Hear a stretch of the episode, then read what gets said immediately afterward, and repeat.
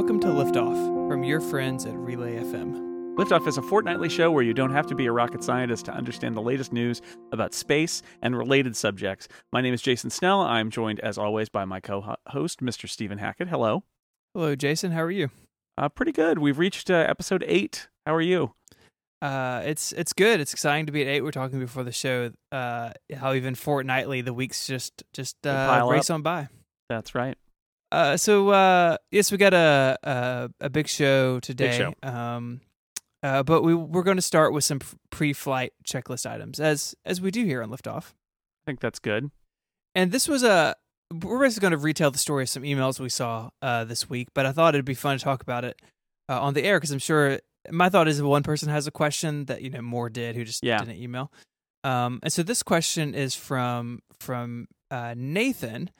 And talking about icy moons. Icy moons, which is your band name now, I think. It's Jason and the Icy Moons. It could be. It'd be good. So we're talking about icy moons that may have water in between layers of ice, and how that could be possible. If it's cold enough to have big sheets of ice, why would some water remain liquid? And your answer to it in the email was good. So do you want to share that with the rest of the class? Sure. Full credit. So when I wrote this story for Yahoo about the icy moons, I was talking to Emily Lakdawalla from the Planetary Society, who we're going to hear from later, hopefully. We're trying. She's in a meeting now, but hopefully at the end of the podcast, you'll be hearing from Emily directly. And we were talking about places for life in the outer solar system and why Europa and Enceladus are relevant, because they are... They're watery bodies. They've got water under the surface of the thick ice shell. And also, I'll point out there's a really good story about Europa on Ars Technica that we'll link to in the show notes. But it made a point that I think it's worth repeating, which is when we talk about like 3 miles of ice over the surface of the ocean in Europa, that's not like ice that you can hit with a little an ice crusher in your refrigerator.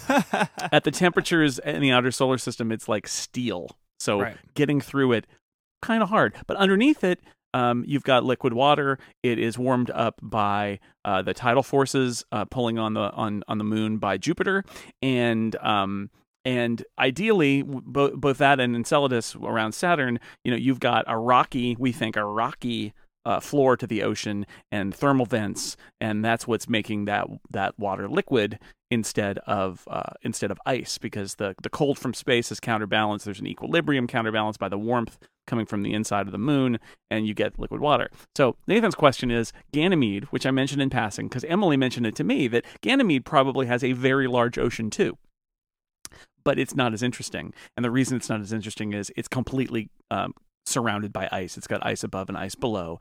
And Nathan made a great point, which is, how could that be?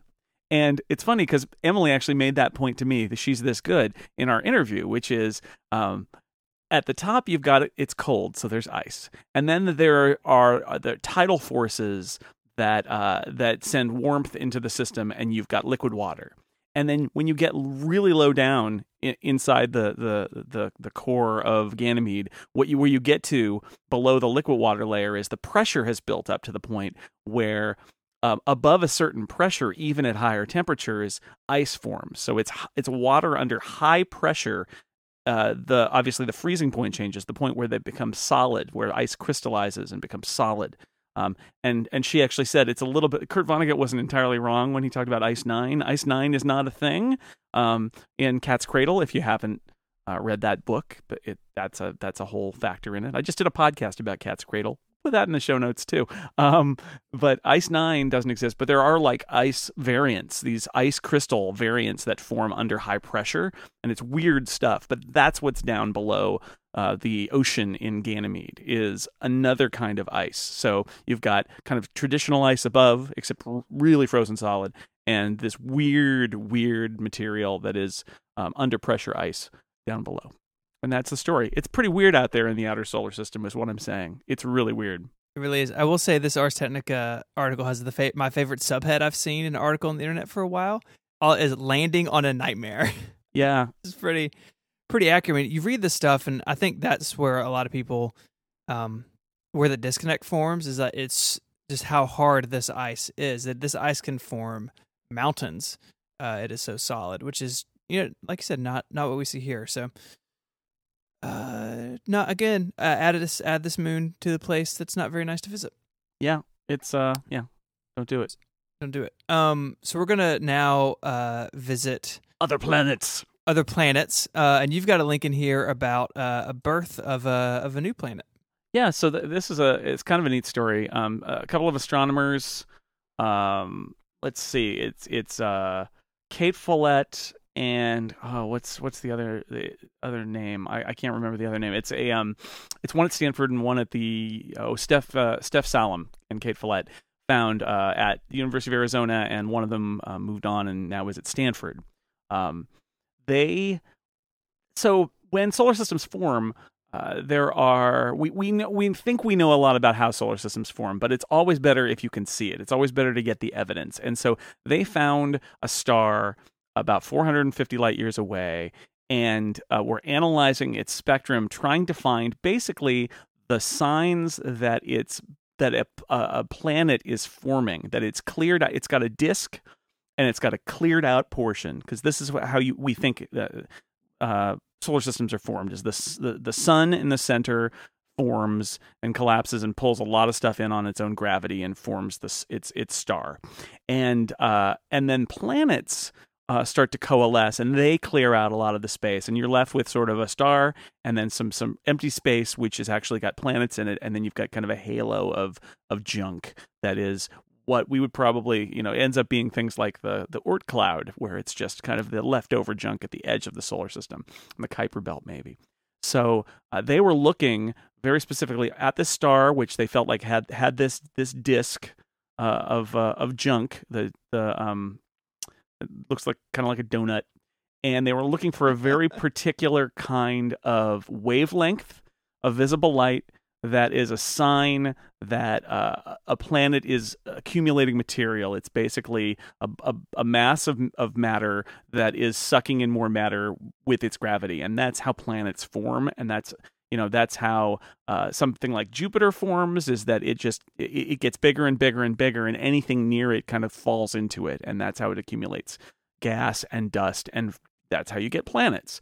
So they looked for this very particular signature using two different methods, because they wanted a confirmation of it, and they totally saw it. So this is good, because this is evidence that this is a very young star, and it's a very young planet, but it's evidence that in this system that's 450 light years away, not only are we, have we been able since the late 80s and early 90s to spot exoplanets, which is kind of crazy on its own. Now we've got it where they have seen a young planet that is forming. You can actually see the light from the matter that's glowing as it kind of gets sucked up by this gas giant that is orbiting that star. So it's pretty cool. It's really the first, we could say, direct observation of a planet being born in anywhere, because we don't see that in our solar system. Our solar system is middle-aged and boring, but we are seeing it in this solar system. It's pretty cool, right? And we're talking about forming and it being new. We're still talking. I think the article says like 20 million years old. So again, the timetable this stuff takes place is really big. So it's actually 2 million, I think they said, years old for the planet. Yeah, the star I think is about 20 million. Yeah, so it's a super young solar system, and then this planet is incredibly young in the terms that, not in human terms, but in solar system terms, at 2 million years. So it's pretty cool. It is cool.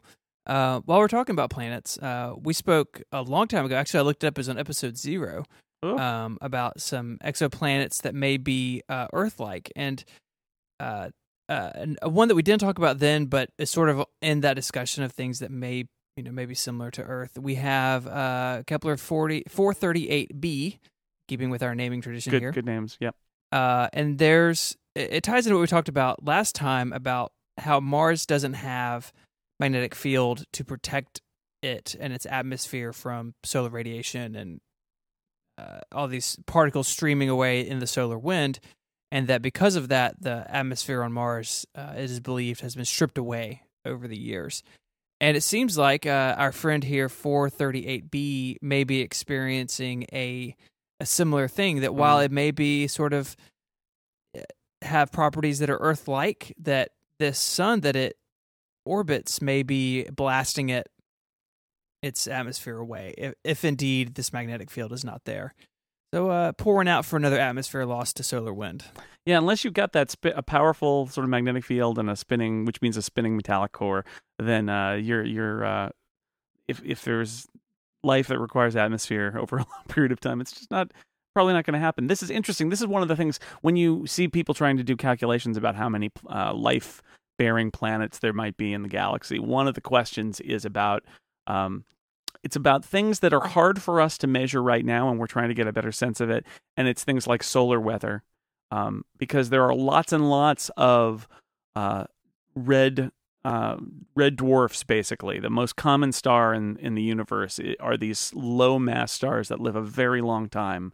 And they're not very hot, but you could have planets that are orbiting closer and that therefore are warmed by them. But there's some thought that they're prone to flares.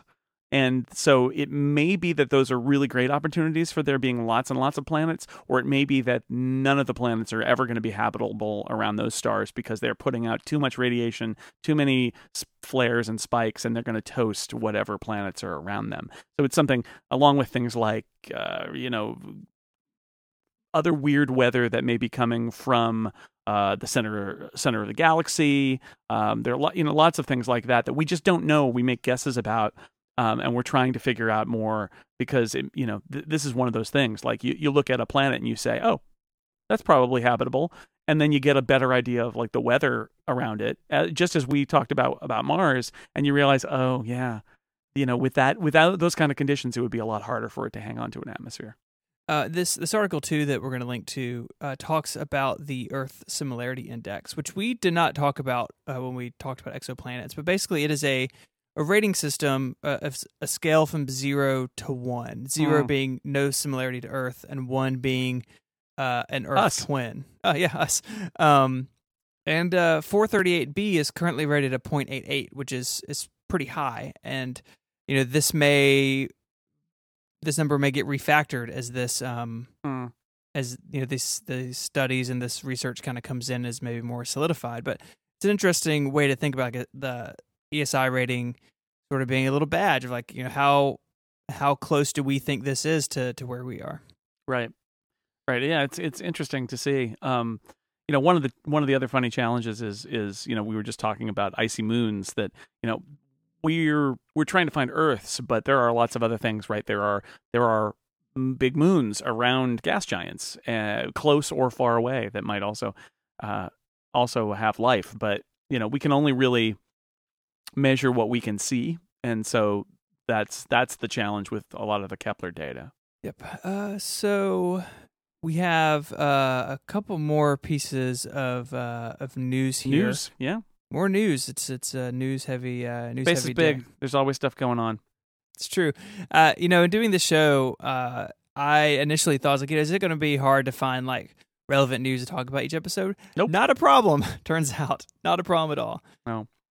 What's going on with this supernova DVR? So I wrote down supernova DVR because I was trying to find a metaphor for it, and it's pretty cool. So the idea is that scientists spotted a supernova. This happens from time to time. It's fine, but this one was a little bit different. They found it in November 2014. And they found it 4 times. And this is because of relativity. Basically, there's a galaxy cluster in the way, and it's very massive. And so what happens is it basically bends the light around it. And it's like a big lens, and it's called gravitational lensing. And this is something that is actually an effect of relativity. Sometimes it's called an Einstein cross, because Einstein predicted that there would be bending of light by massive gravity, and we see it. We see it with many supernovae that are far away and other objects that are far away. And this supernova popped up multiple times because it's behind this big massive object. Okay, that's cool. But what's really interesting is they've done the calculations, and then they think that they're going to be able to see the light from that supernova via some other paths. So the longer the light has to travel, so if it bends on an even larger arc, then speed of light is fixed. So that light will take longer for it to reach us. So this is the supernova DVR, which is, or if you're thinking, if you're a glass half empty kind of person, it's the supernova rerun. Like we already saw that one. But what's cool is you can look for it elsewhere. And so they've tasked the Hubble Space Telescope to watch this area of space, because what they're hoping to do is see the process of the supernova going off. And normally you don't have any warning, or you have very limited warning about whether a supernova is going to happen. But if you see it once behind a gravitational lens, you might see it again, because that light might be coming from a slightly different angle, bent a little bit longer later. So this is a case where they're basically watching the area because they think they'll probably see it in early next year. They've done some estimations that they may actually get a chance to watch it happen. And that's a great opportunity because, again, supernovas tend to take us by surprise. So it's kind of a fun little story that using relativity and gravitational lensing, we have the ability to see things not just that we wouldn't otherwise see without the light being bent, but actually see them replayed just because the universe has essentially buffered that light for us. Pretty wacky, but it's true. This is how the universe works. So I thought that was a pretty cool story. Relativity is always fun. We should do an episode more in depth on that sort of side of things, because it everybody's really head hurt. Yeah, it gets crazy in a hurry. That kind of ties into the next thing I wanted to bring up. This is from the Bad Astronomy blog over on slate.com. Yeah, Phil Plait, love him. Yep. Everybody should read that blog. That's a great blog. It's really good. YouTube channel's really good. Everything. Yeah, he does a great job. It's all great stuff. So it's an article talking about taking long exposure photography of the space station as it goes overhead. You can get this like really nice streak as it goes across your field of vision. And so he's sharing a photo from a guy named Tim Ashby Peckham from New Zealand, who took a picture like this during an earthquake. And so if you look at this photo, it looks like the space station is doing some sort of crazy loop-de-loop. So what it actually is the Earth moving underneath his tripod, and it's a very sort of trippy photo. If you look, there's like a cropped-in version. Yeah, and it's not so much news. It is sort of fun, where he talks about maybe we could use the space station as a seismograph. We just take pictures of it, and if we see this, we know an earthquake happened, which of course is sort of ridiculous, but I got a good chuckle reading this article. Yeah, we do everything we can to stabilize our equipment on the ground, but one thing that you can't do is stabilize the ground. Yeah, no, not at all. I tried taking pictures during the lunar eclipse a couple of weeks ago, or I guess about a month ago, and I did kind of have that thought. I had a tripod up, I had a big heavy camera on top of it, trying to take pictures, and like you want to shoot even with a remote, so you're touching the shutter button doesn't move the camera, right? But you can't do anything if the ground beneath you is shaking. Yep. But I thought it was sort of a fun image. Oh yeah. Not all fun and games in space station land though. Did you see this where they suffered a small power failure on the station? I didn't see that. Yeah. So the space station has, as you might imagine, redundant systems for just about everything, and the space station has several best to understand like power channels in parallel, and one of them has failed. There's no danger to the crew, there's no danger to any missions or anything. Work is sort of going on as normal, but it's not like if you trip a breaker in your apartment and you go flip it back. It's a little more complicated than that. They actually can't get to it until next year. To repair it, they actually have to have a part that is currently planned to come up on a SpaceX flight sometime next year, but there's not even a schedule for that. It's 7 out of the 8 power channels are still working fine. One is down, but it was we've talked a lot about spacecraft and how complex they are. You know, we're talking about Orion and then building it and testing it. These things get tested and built over the course of years and years and years. And when there is a failure, you have to have a plan. And I think a big part of that on station, at least, is redundancy, where you have these systems that, hey, if one falls over, we're still okay, right? We can still do our jobs. Everyone is still safe, which is the most important thing, of course. I was reading something about how they're really excited about how with new capacity they're going to be able to add a crew member to the ISS, and one of the reasons that's exciting is that that person, although they will probably have maintenance tasks too, that person adding another person's work week into the ISS is adding science, 100% of science time when you do that. And the reason is there's this overhead of maintenance, including like there are leaks and stuff that they have to like blow air around because the circulation has issues. I mean, there are lots of these things that just because it's, you know, space is hard and the ISS modules have maintenance requirements and problems. And so you add another crew member, and that they're actually excited about that because a lot more science will get done because that will be in addition to the overhead that they all have to do. So what's up next, Jason? Pluto. I'm going to go back to Pluto. Yes. Because why not? Again, this is part of the brilliance of the New Horizons mission plan, where they're going to be radioing back data for a year. So there's always new stuff. There was this... American Astronomical Society Planetary Sciences Division had their annual meeting last week, and so a whole bunch of news came out of there, and there was a bunch of Pluto stuff. They have 3D maps of Pluto's surface, and they've got two that are these distinctive mountains that look just like volcanoes, which means they are probably volcanoes. Of course, it's Pluto, so they're going to be ice volcanoes, and they're going to be shooting out things that would not be considered rocks on Earth, but in the outer solar system are rocks and slush. So methane and nitrogen and water as ice, water ice. So that's interesting because they're cryovolcanoes, and cryovolcanoes are fun, ice volcanoes. And they also had some analysis of the age of the Pluto surface, by which they do by highly technical means of counting craters. It literally... an intern presumably counts the craters.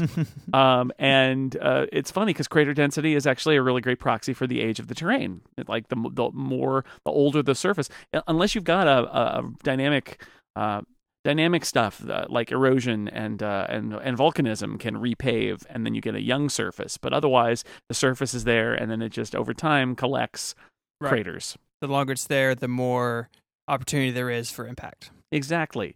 And so, you know, what they found on the area of Pluto's surface that they have the highest resolution, that there are very old areas, and then there are some incredibly young areas. So, like the heart on Pluto, the right side of the heart, which is different from the left side, it's a different kind of terrain, is younger than the surrounding terrain. But the left side of the heart is incredibly young. Like, there are no craters there. It is uncratered terrain, which means, relatively speaking, it's incredibly young. And there's some thought that also in their analysis that it looks like maybe the left side of the heart is actually an impact basin, that it's actually ice that has filled up a crater.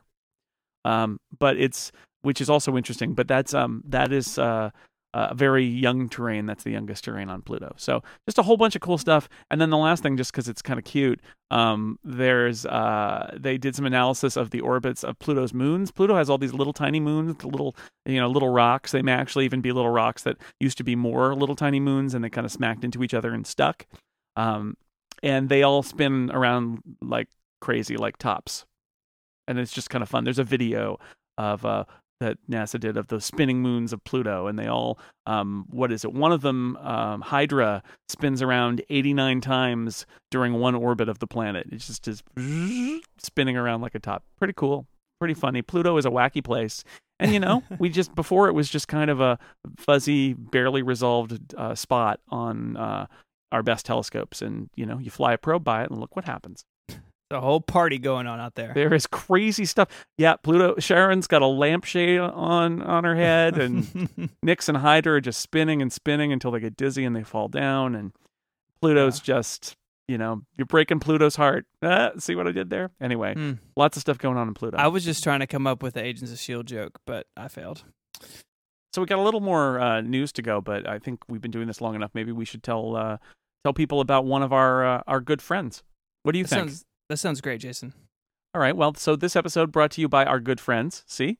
At Luminos, Wobbleworks, the makers of Luminos. Luminos is the all-in-one mobile astronomy app for iPhone, iPad, and Apple Watch. Yes, that's right. It's been in development for more than a decade, and it brings all the power that you'd get on a desktop astronomy program to your mobile device. So wherever you go, you can bring the universe with you. There are many stargazing apps out there that let you identify targets in the sky, but Luminos goes above and beyond. It creates accurate models of millions of astronomical objects. If you're intrigued by a comet, or a satellite overhead, you can tap once, launch your target, and ride along in 3D.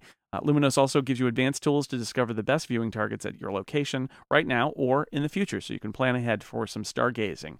Wobbleworks is a family business. They have more than 50 years of software experience, and they've crafted Luminos to delight current astronomy fans and create new ones. This is great for you to go out stargazing with your kids and explain to them what they're actually looking at. There are detailed planet and moon maps, tens of thousands of asteroids and comets, millions of stars. There's support for wireless telescope control and much more. You can even view live sky charts on your Apple Watch. So the universe is not just in your pocket, it is on your wrist.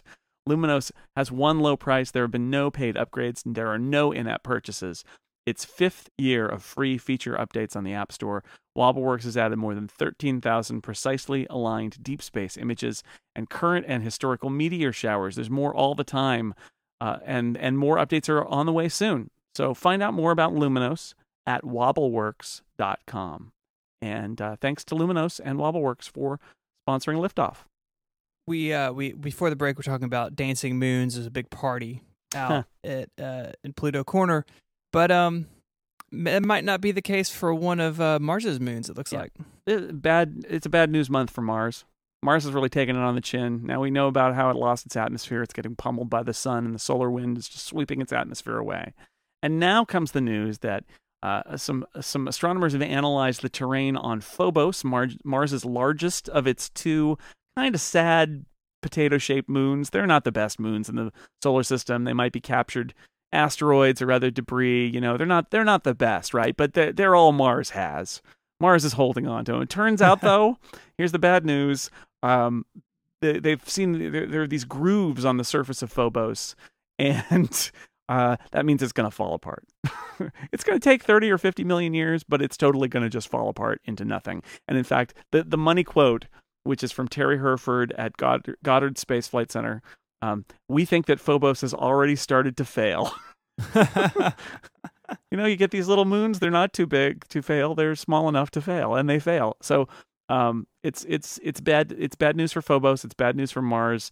It's going to get ripped apart by the tidal forces. You know, Phobos's gravity interacting with Mars's gravity, and that's bad for Phobos. And I will also point out that Neptune, looking pretty smug over there in the corner. Mars is a sad little collection of moons that are falling apart. Analysis of the surface of Triton, the large moon of Neptune, suggests it is also fractured in this way. Triton is slowly falling inward. Its orbit is getting closer and closer to Neptune, and it appears that it is probably also going to fall apart and be an X-moon at some point in the future. An X-moon is not like the X-Men. It's not nearly as exciting. It's just no more moon. It's so much sadder, actually. It is. So bad news for moons is what we're saying, and bad news for Mars, which already lost its atmosphere and barely has moons as it is, and it's going to lose one. This article about Phobos, there's a quote in here, too, that they think that the core of the moon is basically like a pile of rubble, and that it's sort of a cohesive, like, outer shell, basically just holding it together, and that's what these grooves are, is that shell starting to get pulled apart, like you said, by the gravity interacting. It's like powdery, really small powdery stuff that kind of coats the surface, and so it makes it look like really solid, but it's actually very easy to distort with tidal forces, because there's, you know, it's just kind of a bunch of clumps of stuff and not like a really solid attached set of matter. Right. Not pleasant if you're Phobos. If you're Phobos. Yeah, don't get any real estate on Phobos is what we're saying. Bad news. Don't recommend it. Gonna be sad for you if you do that. There was an interview I wanted to point people at over on on Spaceflight Insider with NASA Deputy Administrator Dava Newman, and she has spent her career doing a lot of really interesting stuff, a lot of like biomedical stuff, working on next generation spacesuits, a lot of work with keeping humans alive out in space. And there's this interview is talking about the Journey to Mars plan, and a lot of hooks back into what it's been in the news a lot with the Commercial Crew Program and how that is going to allow NASA to focus on Mars and even beyond. But even in that, having commercial companies sort of side by side with NASA's own first party solutions to get us there. And it's an interesting article. I'm not sure there's much really new in here, but it's really like, if you're really kind of wondering like what the play is between Commercial Crew and what NASA's doing, and low Earth orbit versus going beyond, I think this is a really nice cohesive interview kind of covering all of that and all in one place. So definitely worth a read if you're still a little fuzzy on kind of who's doing what in all this new activity. Yeah, no, it's good to see it all in one place, because that's one of the challenges NASA has in telling its story, is it ends up with these little disjointed individual stories and not the big picture. So it's nice to sort of have it all laid out about like, look, there is a plan, there is stuff in motion, and here's what it is. Exactly. I've got one more distant object, not an exoplanet. It's not that far away, but it's still pretty far away. This was news in the last week or so.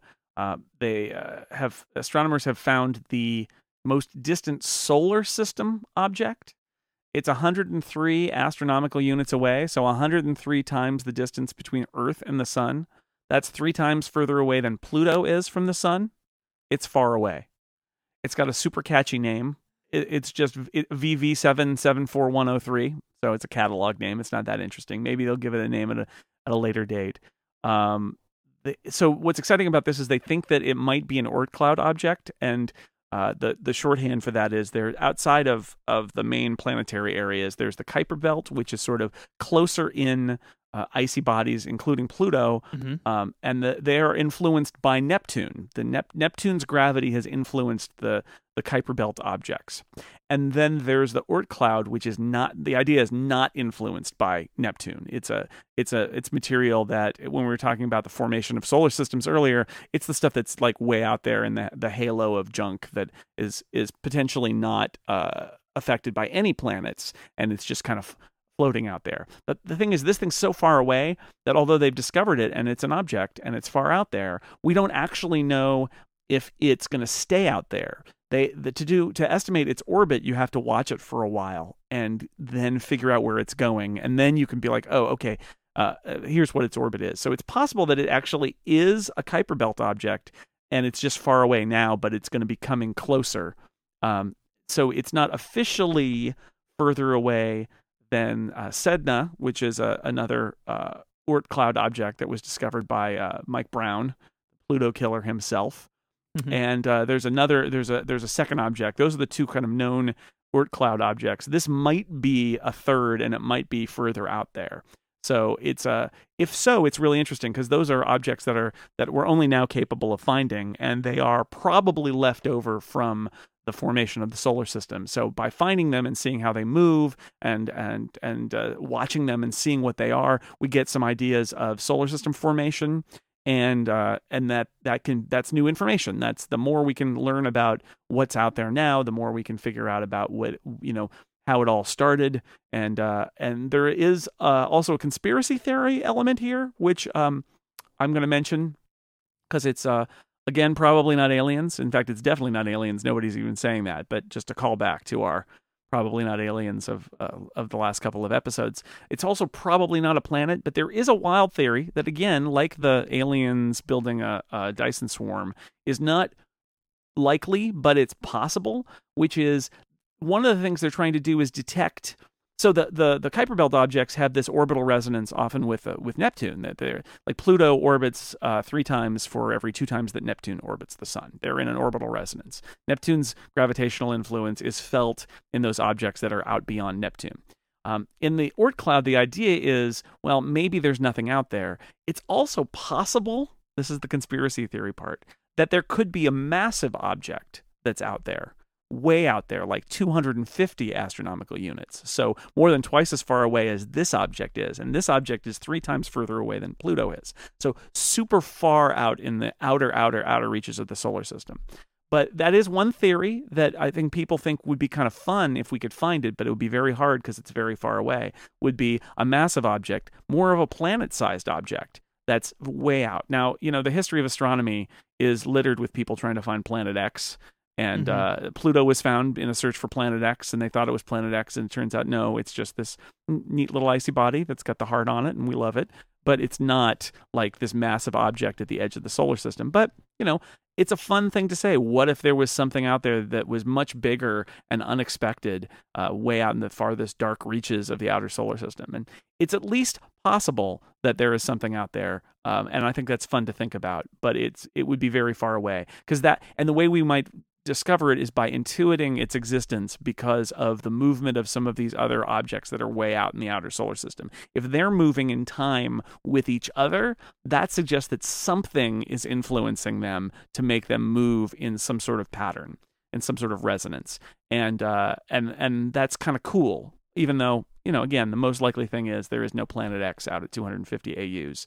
It's a fun possibility. I believe when they introduced this at the meeting in Maryland last week, they referred to it as a stealth planet, which again is fun to think about, even though it's probably not there. Right. So they're going to check back in on this, I believe, in a year and see if that's enough time to begin to calculate its orbit, like you said, to see what is it actually doing over time. Is it staying where it is distance-wise, or is it coming back, or is it even moving further away? Right, because what you want to know is the closest approach. Like, we know the closest approach of Sedna at 76 AU, and that's the question here, is if its close approach really puts it in the Kuiper Belt, then it's a different kind of object. But they're hoping that this is another Oort cloud object. It's just really hard to find this stuff because they're way out there, and they're really dark, and they don't move very fast. So it takes some very careful observations and clever computer data analysis, honestly, in order to find this stuff. Yep. But it's fun. It's always, like you said, it's exciting to find new things, and especially in a corner of our solar system we don't know very much about. You know, we're talking earlier about that formation of that new planet. I mean, this is very well could be the remnants of that, you know, happening with our solar system. This is the outside of the donut, right? It's just like the junk that was left over that was never swept up by any planet. And that's why it's just kind of loose out there, because it was just kind of the rarefied outer reaches and never got pulled in by Neptune or Jupiter or, you know, any of the other bodies of the solar system that are closer in. Yep, didn't it get picked to play on the team? Yeah, that's too bad. It's too bad. Although it's not as sad as Phobos, but that really has me down, man. It's really, you look at that picture, it's like, oh, you're slowly being pulled apart. Now, I mean, we talked before about how the solar system's a dynamic system. It's just that we don't see it because on our lifetime timescales or even our species timescales, you don't see it. But this is a good example of that, where, you know, it's thus passes Phobos in 30 million years. All right, so let's get to our guest. Emily Lakdawalla is here from the Planetary Society. I have been reading her blogs and tweets for a long time. And it's great to talk to her about planets. Hello. Hello. Welcome to Liftoff. It's great to have you. It's great to be here. So I think we should probably start. I mean, your background is interesting, and I was kind of curious about how it connects to the Planetary Society, because you started sort of doing geology stuff and then also with some education stuff. And as an outside observer, it's like, well, of course, this is where she ended up. But before we get to that, I wonder if maybe we should talk a little bit about the Planetary Society in general, like what it is and what it does, if that makes sense. Sure. Absolutely. So the Planetary Society was founded 35 years ago this month by Carl Sagan, Bruce Murray, and Lou Friedman. at a time when planetary exploration, people were super excited about it. The Vikings had recently landed on Mars. The Voyagers had flown past Jupiter and Saturn, and Voyager 2 was on the way to Uranus. And so people were just really jazzed about space exploration, and yet the federal government was talking about actually shuttering NASA planetary exploration. And so the organization was founded in order to advocate for space research and exploration, to say, yeah, the public really cares about this. So we have a big advocacy goal. And then we also are all about educating the public about space research and exploration. And we try to develop some new technologies that could facilitate future exploration. That's cool. So it's Planetary Society, but it's really about exploration of space in general. Of the planet, of our solar system. And right. We're really driven and supported by our vast membership base. We're the largest space interest organization in the world. We have about 50,000 members right now all over the world. And so we really want to represent the voices of all those people who want to go to space, either themselves, in the future, or just virtually through robots. I think all of us in the society just believe that it's fun and interesting and educational and inspiring to go out there and explore strange new worlds.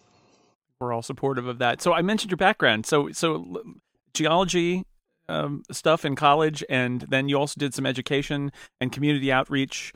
And I'm just wondering, how did you get to this point? What led you to being the sort of editor, writer, blogger for the Planetary Society? Sure. Well, I've always loved science, and I always figured I would do something involved with science, but I can't say I've ever loved the idea of being a solitary sort of researcher. And so my dad was an art historian. He was an academic, and often we spent so much time as children in art museums. And I love science museums as well. And I saw the behind the scenes of art museums. And so I kind of imagined that I was headed toward a career in a science museum, maybe, either as a researcher at a science museum or helping to develop exhibits at a science museum, generally telling the public about what goes on in science through a museum. And so when I was in college, I took geology my very first semester while I was there, because it was the one science that my high school hadn't offered. And it just turned out to be a spectacular department at the college that I went to, Amherst College in Massachusetts. And they did geology in the fall in New England with the trees, and we were outdoors a lot. And it was just so much fun. I just fell in love with it because it's a field of science where you're looking around and looking for evidence of what happened in the past. And that evidence is very thin. There's not a lot of it lying around. And so a lot of geology is creativity and storytelling to fill in all of those gaps. So at Amherst, the geology department tended to bring in people from the art department and history and English, all these people who liked stories and were also mildly interested in science. And so it was just a real fun, diverse department, and I love geology. And then I went on to just straight out of college, as many college kids do. I taught school for a couple years before going into grad school. And it was there that my fifth graders did this space simulation project. And I just had this, I don't even remember how it came to me, but I was like, I wonder if you can do geology on other planets. And it turns out you can. And so that's what I went to grad school to do. And I was fairly fortunate to find this job opening when it appeared at the Planetary Society. It was just a perfect union of my interest in space geology and my interest in talking to the public about it. Yeah, I don't know if you've seen you probably have From the Earth to the Moon. There's that episode where they take the Apollo astronauts up. The geologist takes the Apollo astronauts out into the desert and up in an airplane, and because it turns out that although they're really good at flying aircraft and being astronauts, going to the moon is about geology. And that always blew me away, because I find geology complex and strange and really alien as a subject. And I had never really thought of it that way, that it's like, hey, it's great that you're astronauts, but geology is going to be important because you're going to another world. Yeah, there's only one geologist in the Apollo program, and that was Jack Schmidt, who was on Apollo 17. And he's the one that, if you see a video of all the Apollo astronauts falling over on the moon, it's mostly him falling over on the moon because he was a geologist. He wasn't the flyboy. Right. But the field of planetary geology in the United States basically started when NASA asked a whole bunch of Earth geologists, hey, we've got these Air Force pilots that we're sending to the moon to pick up samples. Can you guys train them on what they need to know in order to know what to pick up when they're up there. And so that generation of planetary geologists is still around. It hasn't been very long that this field has existed. And they're the ones who trained the original Apollo astronauts to recognize their anorthosite from their basalt. Isn't that the, sorry, Star Trek nerd here, but that's Farouk Elbaz, who is honored in a Star Trek episode as one of the people who, I think, trained the astronauts about what rocks to look for. It's amazing. Yeah, one of many. My own advisor at Brown University did the same thing. That is cool. That's cool stuff.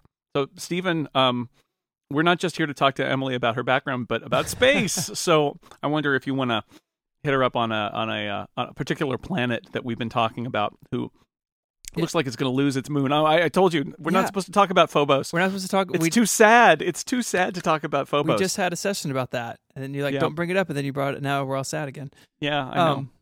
I mean, I think a lot of people who kind of follow like what you guys do and sort of this whole subject. Obviously, Mars is at the forefront of everyone's mind with crewed missions at some point, but right now we have a lot of exploration going on there, both on the ground and in orbit around Mars. What do you see as sort of the next step there? Are there steps in between us and having a crew on the surface? What sort of things are kind of building blocks from your standpoint till we get there? Oh, for sure. So I think Apollo is actually a very good model. You know, they didn't land astronauts on the moon in their first mission. They did a series of steps. First they went around the moon and back, and then they went into orbit at the moon and came back. And then, you know, so they went through all of these smaller steps before they finally got around to setting astronauts down on the ground. And you're going to have to do the same thing at Mars. We've never brought anything back from Mars. We've never sent a ship to Mars and brought it back, much less have we gone to the surface, picked up a sample and brought that back. And so if your goal is really to put humans on the surface and bring them back, then you really need to do that autonomously first. You need to demonstrate all those technologies that you're going to need to get up off of the Martian surface, which isn't easy. It's a big planet, has a lot of gravity.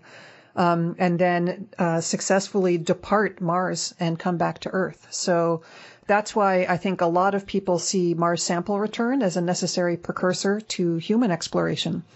But there are some people who don't see it that way. And Mars exploration with humans gets a whole lot easier if you don't plan on bringing people back. And NASA would never do that, but private companies would. So that's when people ask me about this, that's why I think that private companies are probably going to be the ones to put people on the surface of Mars first, because they're not going to deal with all of those complications of having to launch the people back into space and then bring them home. Interesting. You know, it's obviously that sort of conversation is sort of big out in the wider culture right now. Do you I think NASA said we're looking at the 2030s for that sort of activity to be taking place. Do you think that is something that we're going to see in that time frame, or do you think that this is going to kind of be something that's always just around the corner? Yeah, it's both Mars sample return and human Mars exploration is always, 2-3 decades in the future. But recently, the Planetary Society actually got a group of experts together and said, now let's be real. Let's figure out what we can do within the budgets that we have with human exploration on Mars to do something that would make sense, that would advance our goals. And is not something that would be forever around the corner. And the idea that it's not an original idea. It's an idea that's been around there before, but the idea that this group said would be realistic is to launch people and don't land them on the surface. You put them in orbit around Mars. You possibly even put them down on Phobos. Phobos is going to be around for a long time, and we can do a lot of interesting things there while it's still around. We'll just feel bad. Yeah, I know. But the advantage of that is, if you think back to early lunar exploration, the Russians had this absolutely incredible rover program in the 70s. They drove so far, and they didn't have autonomous robots like we have now. They joysticked them from Earth, and they could do that because the distance between Earth and the Moon is not very big, and so it's fine for the radio signals. There's not really a very big delay. And so if you could put human brains in orbit around Mars and have them teleoperating robots on the surface, it would be way more efficient way to explore the surface than we currently have now. You would take advantage of the human brain, but then you wouldn't have all of the complications of having to build a habitat and maintain the habitat and not die and get the people back up to the up to orbit and back to Earth. You just have the problem of getting to Mars orbit and getting out of Mars orbit back to Earth, which I don't want to diminish. It's not a small problem, but that's a much more doable thing than putting people on the surface. And then you're in the relatively cushy position, again, relatively speaking, of being in your spacecraft and not having to descend and come back up and deal with the what's down on Mars. You're just up there in orbit. Right. And another good thing about that is that you're not contaminating the surface of Mars with all of the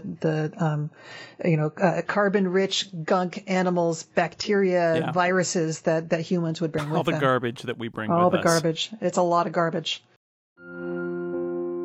This week's episode of Liftoff is brought to you by NCH and Andrew Carroll. This is a simple ad about a difficult thing. If you work for yourself, you know that paying taxes can be a nightmare. You have to understand how all the paperwork and tax stuff gets into place, and the last thing you want to have to do is deal with it when really all you want to do is take care of your business and make the things that you love. And it's really easy to mess it up or to pay too much in tax.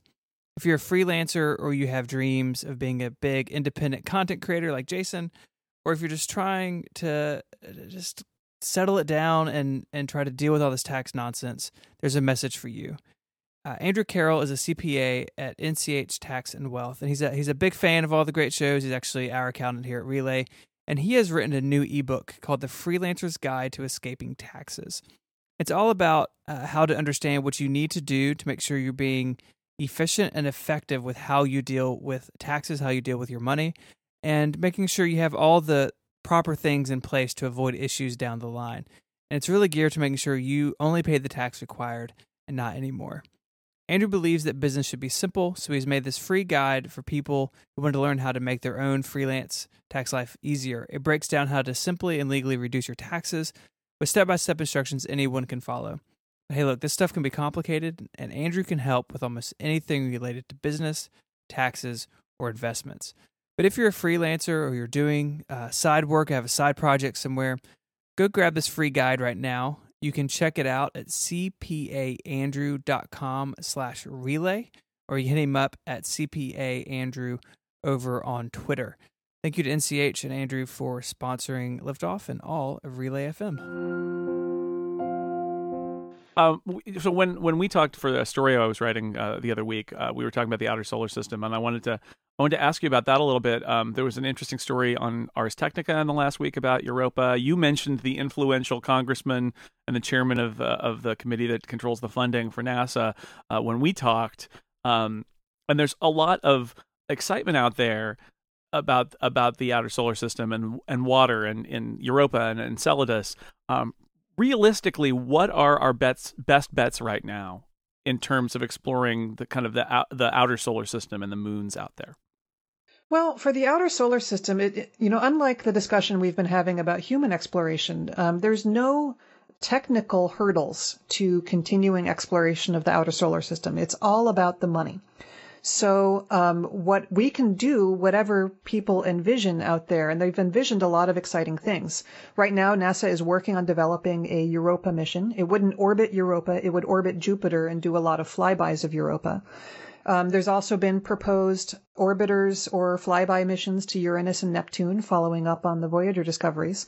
There's been some really cool ideas proposed, a boat for Triton, a balloon for Triton, a spacecraft that'll fly multiple times through Enceladus's plumes and figure out what's coming out of its ocean. So there's a lot of fantastic ideas out there. Another one, a spacecraft specifically intended to study Io's ongoing volcanic eruptions.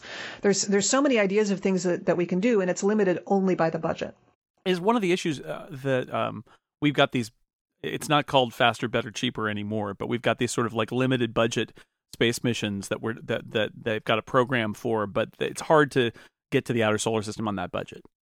It's part of the problem, but it's not the biggest part of the problem. That program that you're talking about, NASA has sort of a portfolio of different sizes of missions. There's flagship missions that cost $2+ billion. There's New Frontiers missions, which cost about $1 billion. And there's Discovery missions that cost about $500 million. And they're supposed to do more Discovery missions and then only one flagship mission per decade. And that was working really spectacularly for the 2000s and in the current decade that we're in.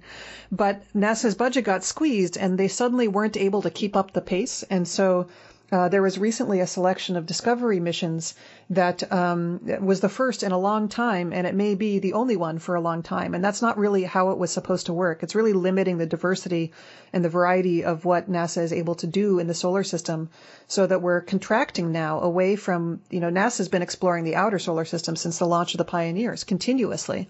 And as soon as Cassini crashes into Saturn in 2017, that exploration is going to come to an end for at least a decade, which I think is really super sad. And no matter what we do at this point, there's going to be that gap. And I think that's kind of terrible. And so it does have to do with the fact that it's hard to get to the outer solar system on that small budget, but that's only a small piece of the problem. I mean, do you think that is a problem that Congress or that funding can solve? Or do you think that this is sort of the end, the unfortunate end of an era of exploration, and that is now a chapter that is closing? Well, we can solve the problem of not having enough of these smaller missions very quickly with just a little bit more money. We can't solve the gap in outer planets exploration even with money at this point, but we can make the gap shorter. And so, and we're not really talking about in federal government standards about very much money. We're talking about changes in budget of, just a couple $100 million, which is a lot to me, but it's not a lot to the federal government. Right. And so, and just increasing it by, $200 million would make an enormous difference in the cadence of how often we're able to do missions. But at this point, the lull is going to happen whether we like it or not, because there's stuff that's just not on the books right now. The lull in outer planets exploration will happen. Mars will remain continuous. We're doing a very good job of continuously exploring asteroids as well. So, but there's going to be a decade where it's basically just Mars and asteroids and hardly anything else. Would you say that you're optimistic that lull is going to end and we're going to pick up the pace? I think so. And one of the reasons is that we no longer have to depend entirely on NASA. There's Europe is going out to Jupiter with a big mission launching in 2022, I think. And we're now have India has an orbiter at Mars. China's looking at sending an orbiter to Mars.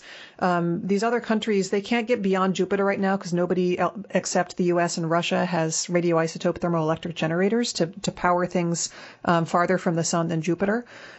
But in terms of the rest of the solar system, there's a lot more happening with other countries really filling in the gaps that the Americans are leaving behind. And it's really cool to see, a Chinese lander and rover on the moon, and to see Europe's amazing Venus Express mission that was so successful. And actually, we have a Japanese mission that's approaching its second attempt to enter Venus orbit in a couple of weeks, and I hope they succeed with that. Are there places that we should be talking about that we're not, whether it's the scientific community or maybe it's the public consciousness? I mean, obviously, so much has been driven by, the stories of I would say the stories of water and possible life on Mars in the 90s sort of drove some motivation and storytelling around reasons we need to look at Mars. There's been this capturing, I think, of people's imaginations about water in the outer solar system with Enceladus and Europa. Are there other things that you would say on your list are on your list of really interesting places to explore that people don't think about? Sure. I think right now there's some momentum building toward a mission line that would explore oceans in the solar system, and that includes the places you mentioned, Europa and Enceladus. But it would leave out basically all of the moons of Uranus and Neptune. It would leave those systems out entirely. And I think that's pretty sad, because one of the amazing discoveries of the last 20 years has been all these stellar systems, so many extrasolar planets, thousands of them. And one of the most common kinds of extrasolar planets are Neptune and Uranus-sized planets. And we've never even studied the ones in our own solar system, and that's hampering our ability to understand what's going on in these worlds outside our solar system. So if we want to follow up on all of these great exoplanet discoveries, then we really ought to send a mission that can go explore Uranus and Neptune. And those two worlds would be left out of a framework that focused on oceans in the solar system. Yeah, Uranus and Neptune, I mean, they have the one Voyager flyby? Yeah. And that's it. And And back then, we thought of them as more as gas giants, where now I think the consensus is that they're very different kinds of bodies than Jupiter and Saturn. You're right. They are very different. They have a completely different kind of thing going on internally. And they also have very interesting families of moons. Uranus's moons were seen only very poorly by Voyager 2. It had the same problem at Uranus that New Horizons had at Pluto, where the whole system was kind of bullseye on. So you don't get to fly past more than one of the moons. At Uranus, Voyager 2 flew past Miranda, and we have some very good pictures of Miranda, but we don't have good pictures at all of any of the rest of the moons.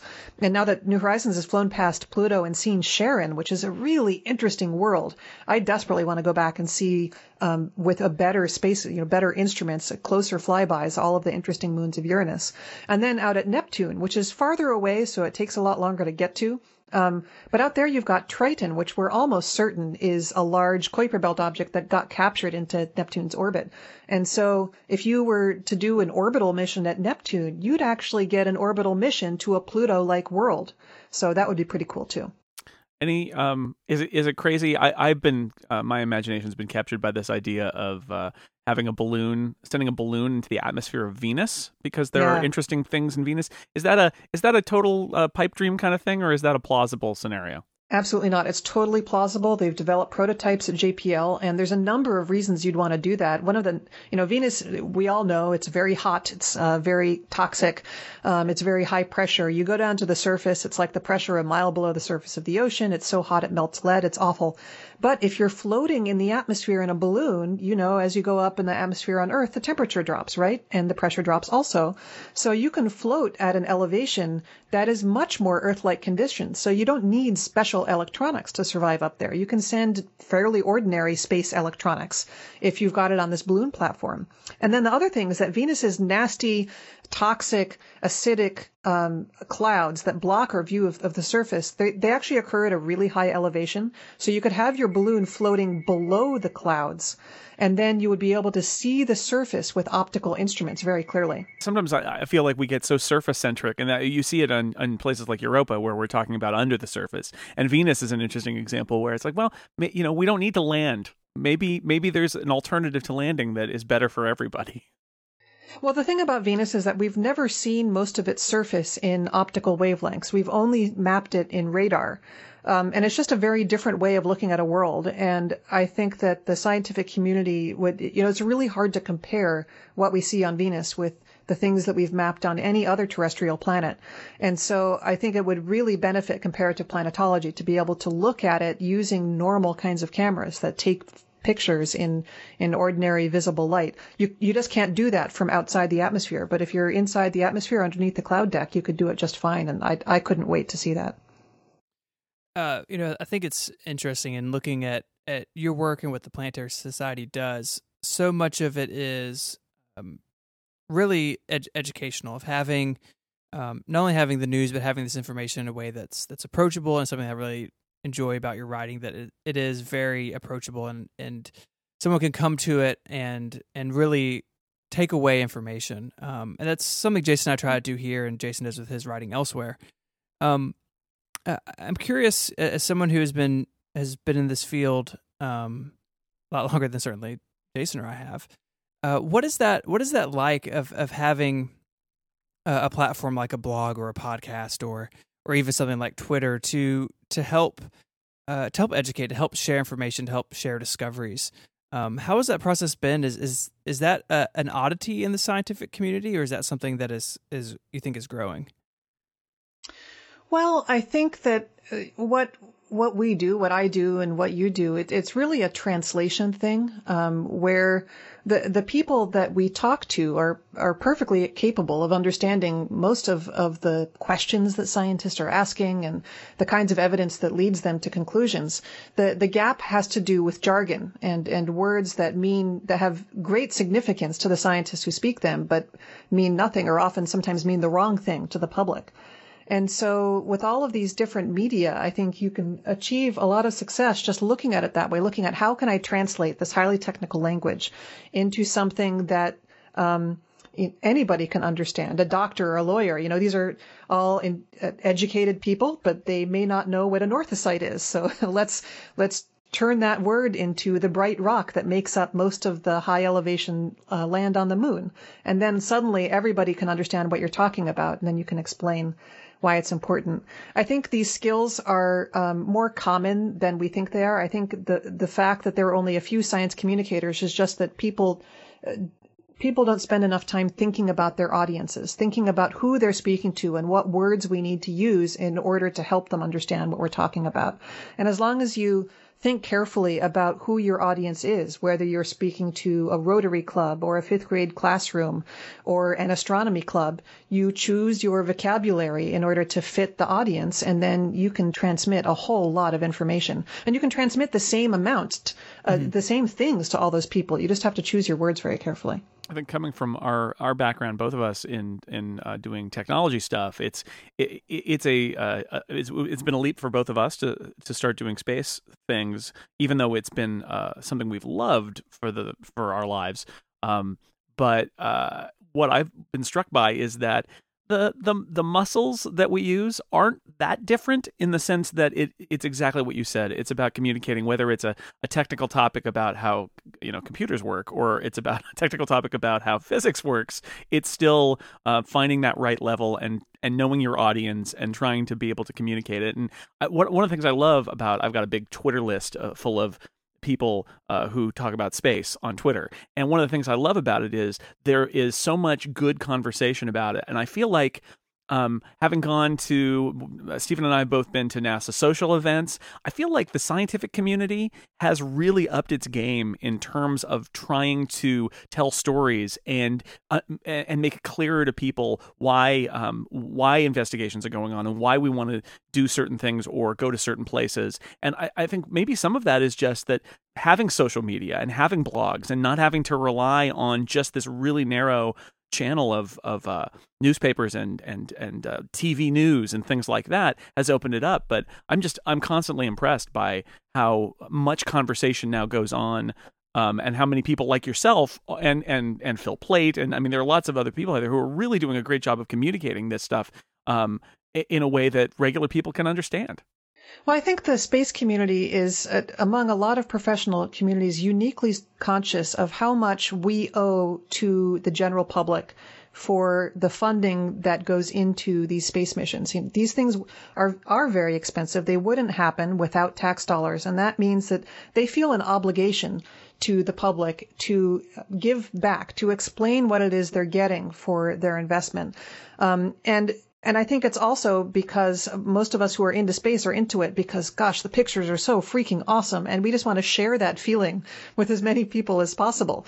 And it's just so rewarding to do that. You show any picture that, practically any photo that Cassini or the rovers or anybody takes, there is just, when you think about where the spacecraft is and what it had to do and how many people were involved, and it's just mind-boggling, and it's really fun to share that emotion with other people. It's kind of made for the internet era. I mean, you think about these great images, and I know you post a lot of images yourself. It's like, this is for blogs and Twitter and Tumblr and Facebook and places like that, posting these images, this incredible stuff that comes out.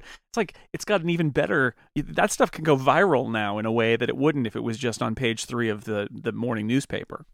Yeah, and it costs nothing to multiply the number of pictures that you send out. So there's so much more than we even see. One of the reasons that I do what I do is that I discovered that all of the data that has ever been returned by any NASA mission is made public. Sometimes it takes a few months before it gets out on the internet, but once it does, every single photo that every NASA mission has ever taken is on the internet. And if you know where to look, you can go find it.